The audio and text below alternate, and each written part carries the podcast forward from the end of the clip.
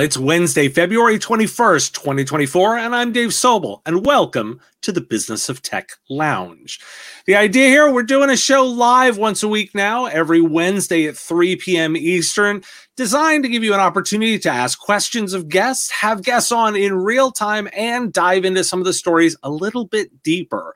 My idea, the format's going to be a little bit looser. Not necessarily everything is quite as tight, but it gives you the opportunity to be interactive. There's going to be an options for guests and questions, and we're going to be having conversations with anybody in the chat that is on while we're doing these live. So feel free to put something into the comment section and let us know so we can respond to your questions as we go. I'm going to start out with our top story today. The top story is from Cyber Daily. Now, while the headline is about MSP versus MSSP, there's something embedded in the story that I wanted to discuss a little bit further. Let me quote the detail.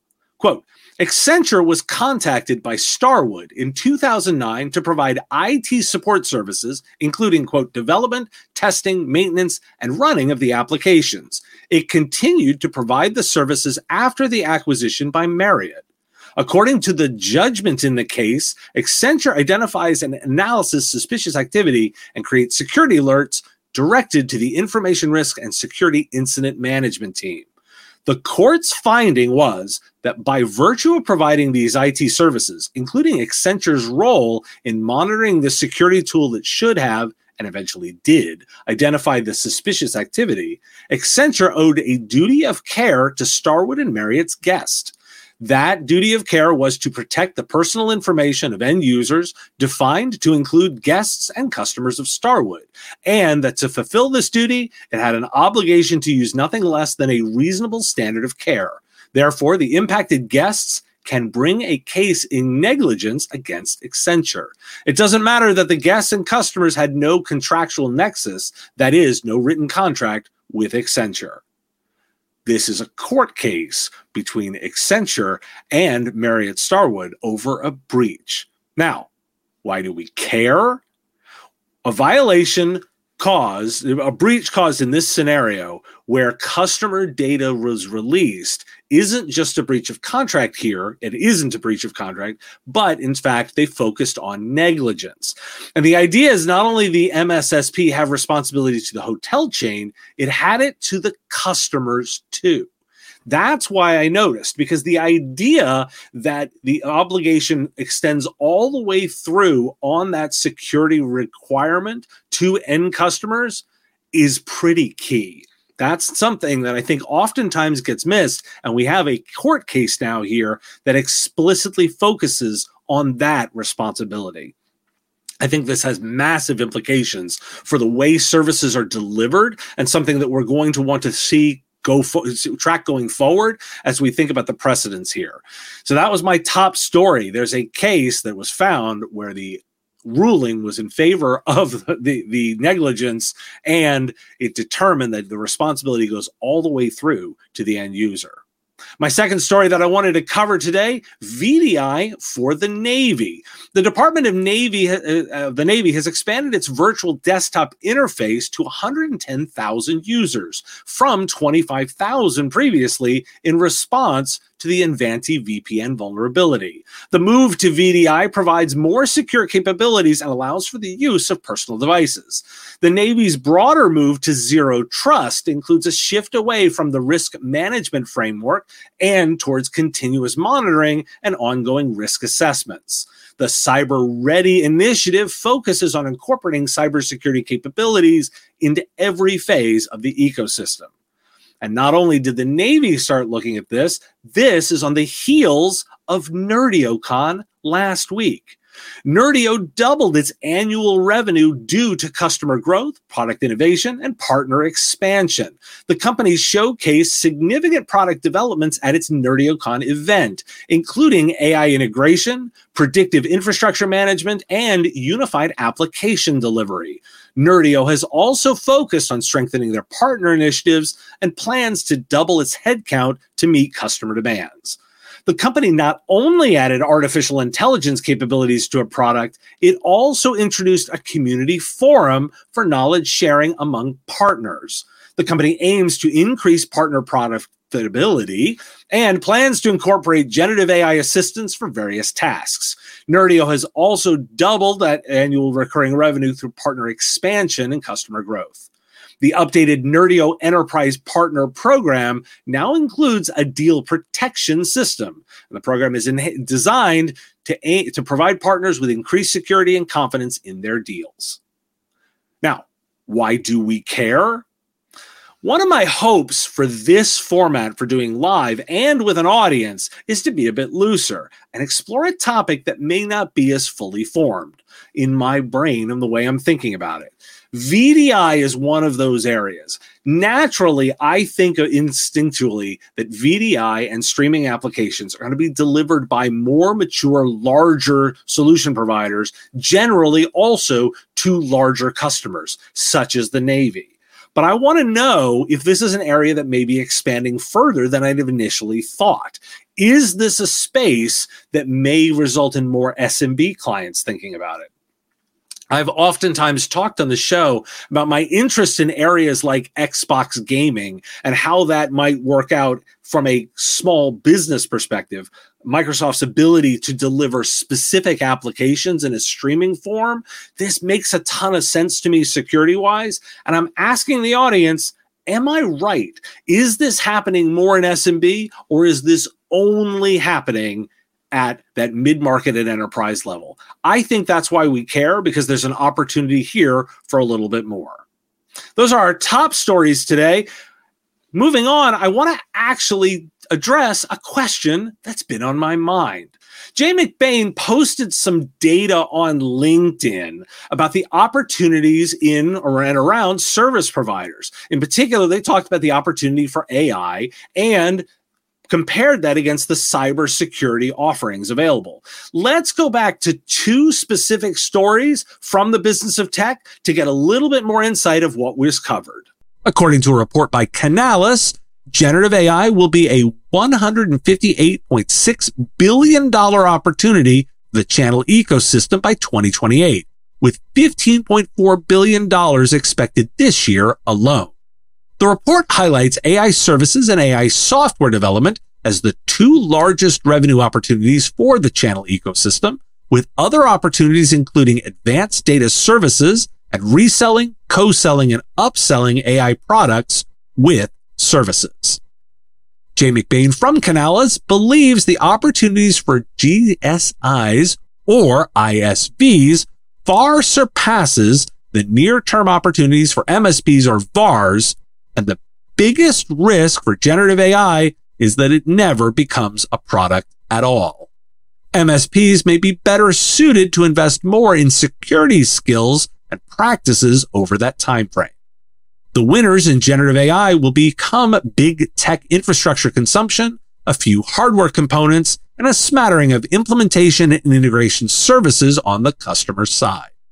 Channel partners must prepare by determining their AI strategy and offerings, building expertise in strategic AI partnerships, and investing in ongoing development. D&H Distributing has launched the Go Big AI program, which is aimed at helping MSPs and VARs effectively engage with AI solutions. The program provides training, resources, and consultative initiatives, including courses, workshops, sales enablement tools, and collaborations with leading technology entities. D&H aims to position its partners at the forefront of the AI transformation in the IT channel.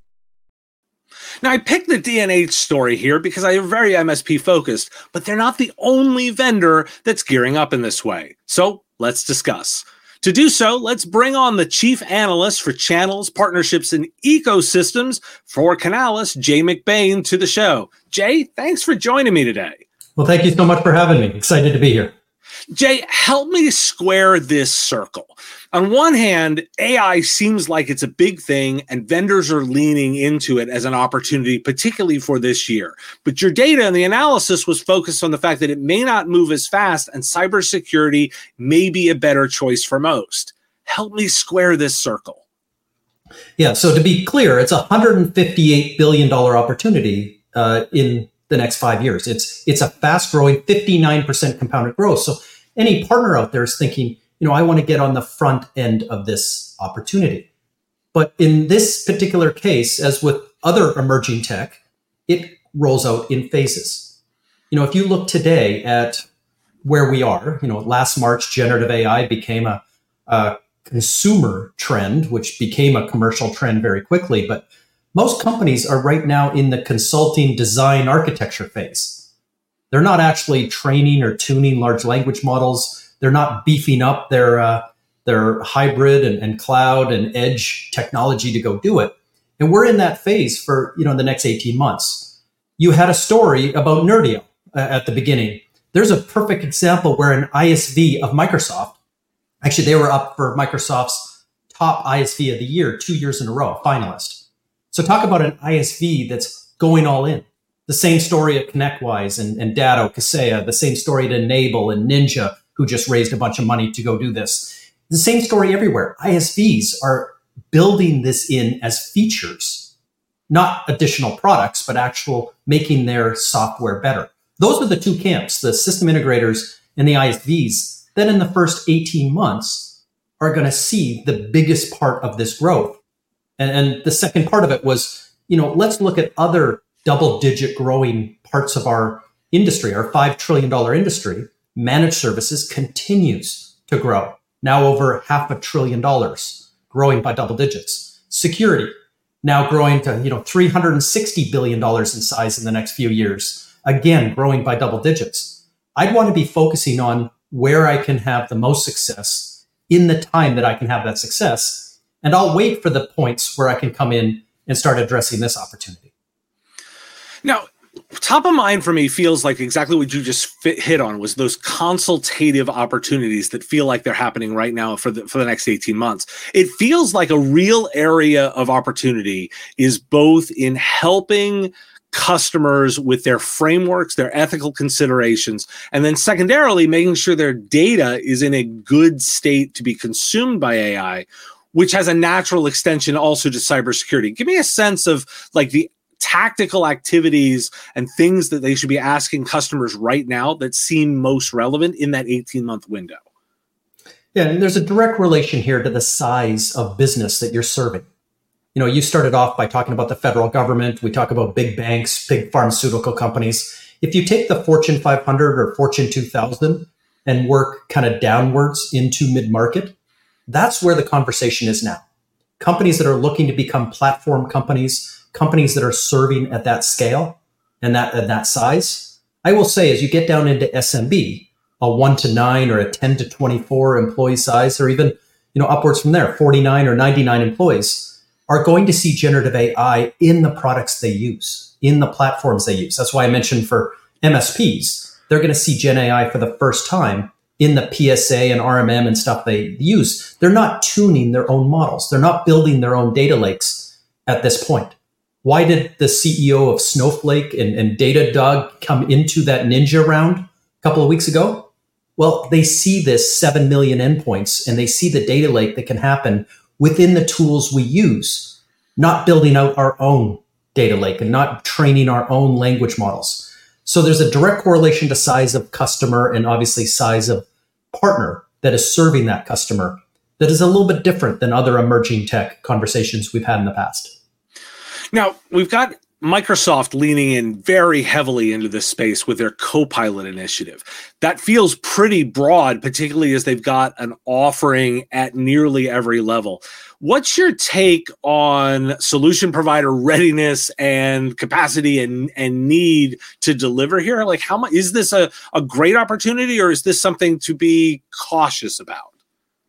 So, I mean, if you look at Copilot, uh, you know, today, which appears to be like a product, you know, one of our predictions that in within a couple of years, that product will actually just become a feature, and and there won't be an extra cost for either Copilot, Microsoft, or Einstein GPT at Salesforce, whatever tools you're using in your business. Those are going to become part of the basic tool set, kind of like there's analytics today and there's security built in, and there's a whole set of a hundred other things built in.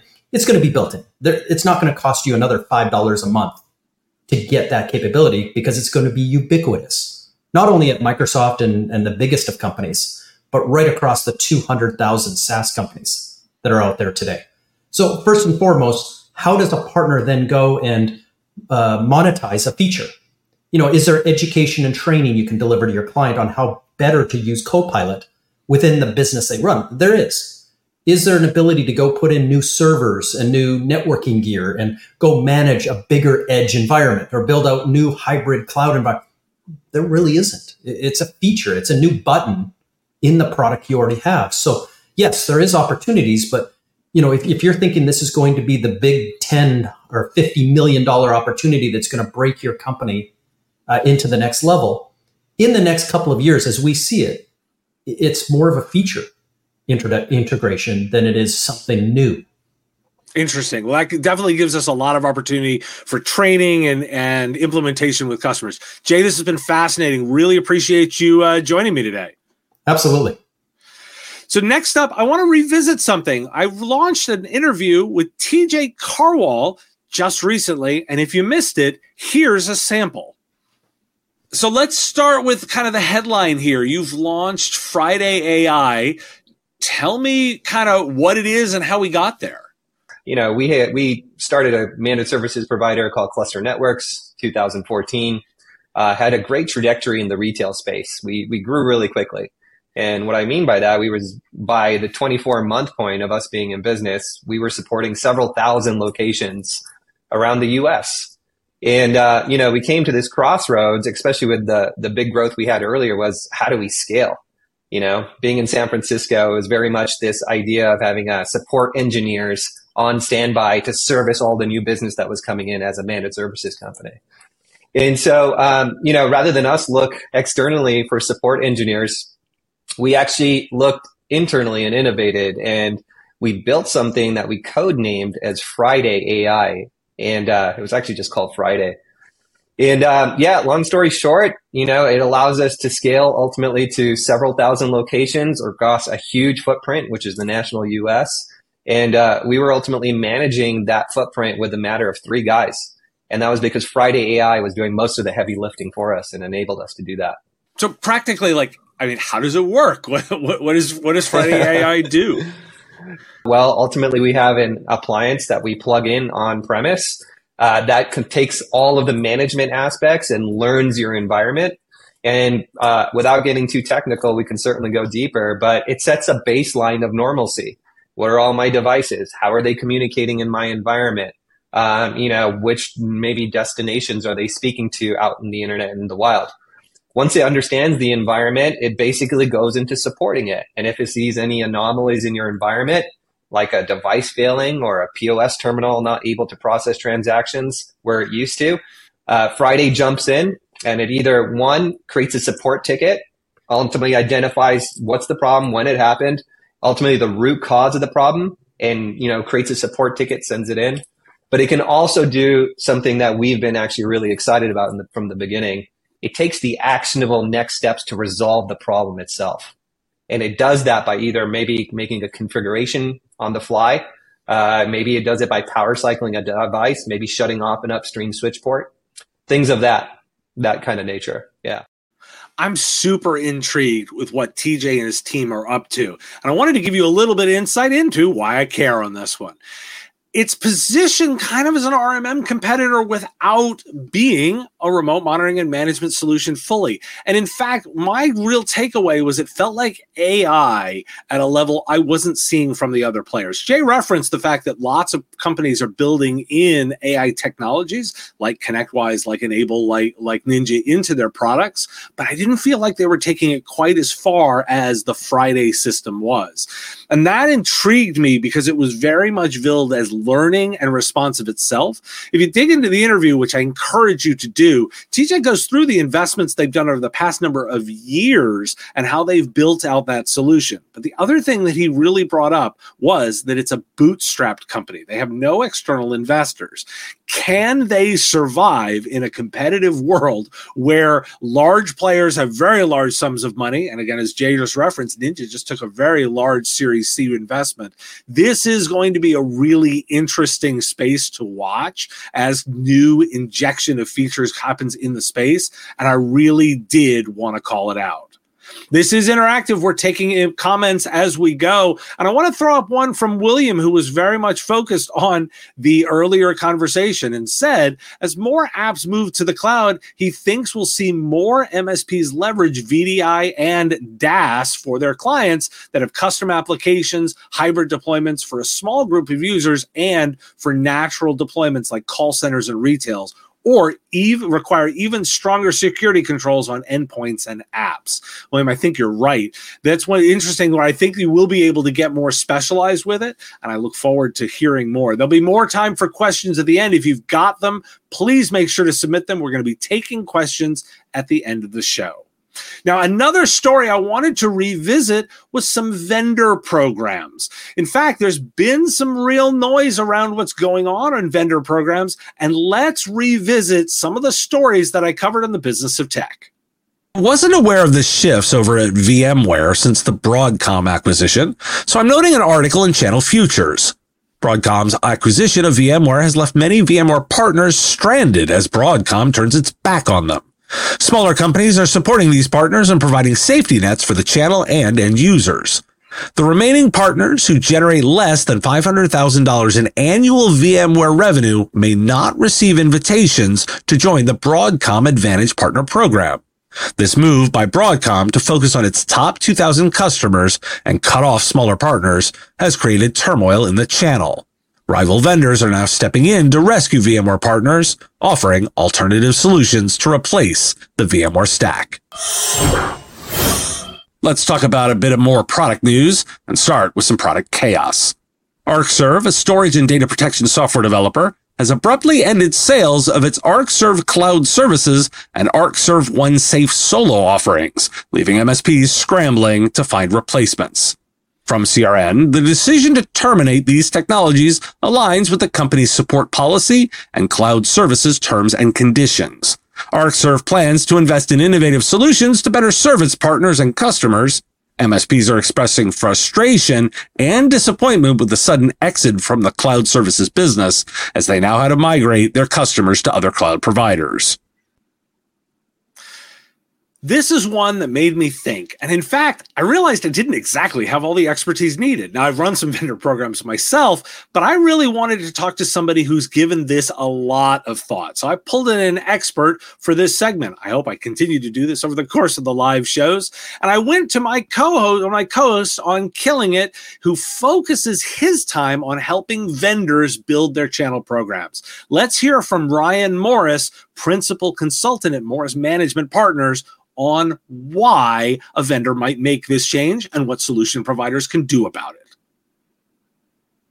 A lot of recent headlines have brought us news about vendors who've been making some significant changes to their channel programs and go to market strategies, including canceling partner contracts, changing the terms and conditions, or significantly increasing the expectations in order to qualify for benefits in those programs.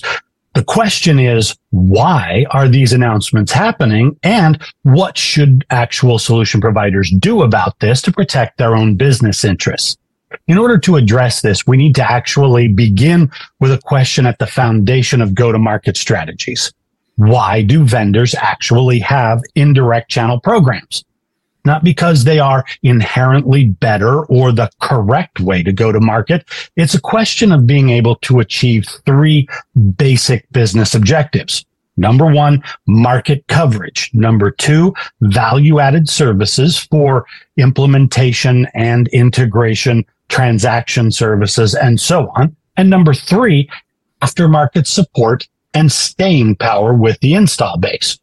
Vendors only choose indirect channel programs in their go to market strategy when and if a channel can achieve those three things more effectively at a variable cost model. The reason that this is so important is that variable cost is the actual heart of the question. A variable cost model allows a vendor to achieve more scale than they could possibly afford to sustain in a direct or a fixed cost model. We can get bigger faster, but scale is only one of the questions that we're dealing with in go to market strategy. The other is return on investment. And in order to achieve that, we actually have to do two very important things. Number one is participation or the percentage of overall partners in the program who actively produce revenue. And the second is productivity, which is a calculation of the average amount of revenue or value that's generated by a partner who is actively producing. When you think about it, every vendor has an active incentive to manage both of those objectives by either reducing the number of partners in their program or significantly increasing the expectations of partners who stay in the program. But the question is, how did they go about implementing these strategies? And is there a way where you can increase participation and increase productivity without alienating your current or future partners. In an academic sense, these were the right decisions for a vendor to make to build a more profitable operation, which means many more vendors are going to adopt these very same strategies. So what will you do about it? As a solution provider, there are two things that you really need to be paying attention to to make sure you're looking out for your own interests while vendors are looking out for theirs. Number one, diversify your portfolio while still managing the complexity of your own go to market strategy and business operations.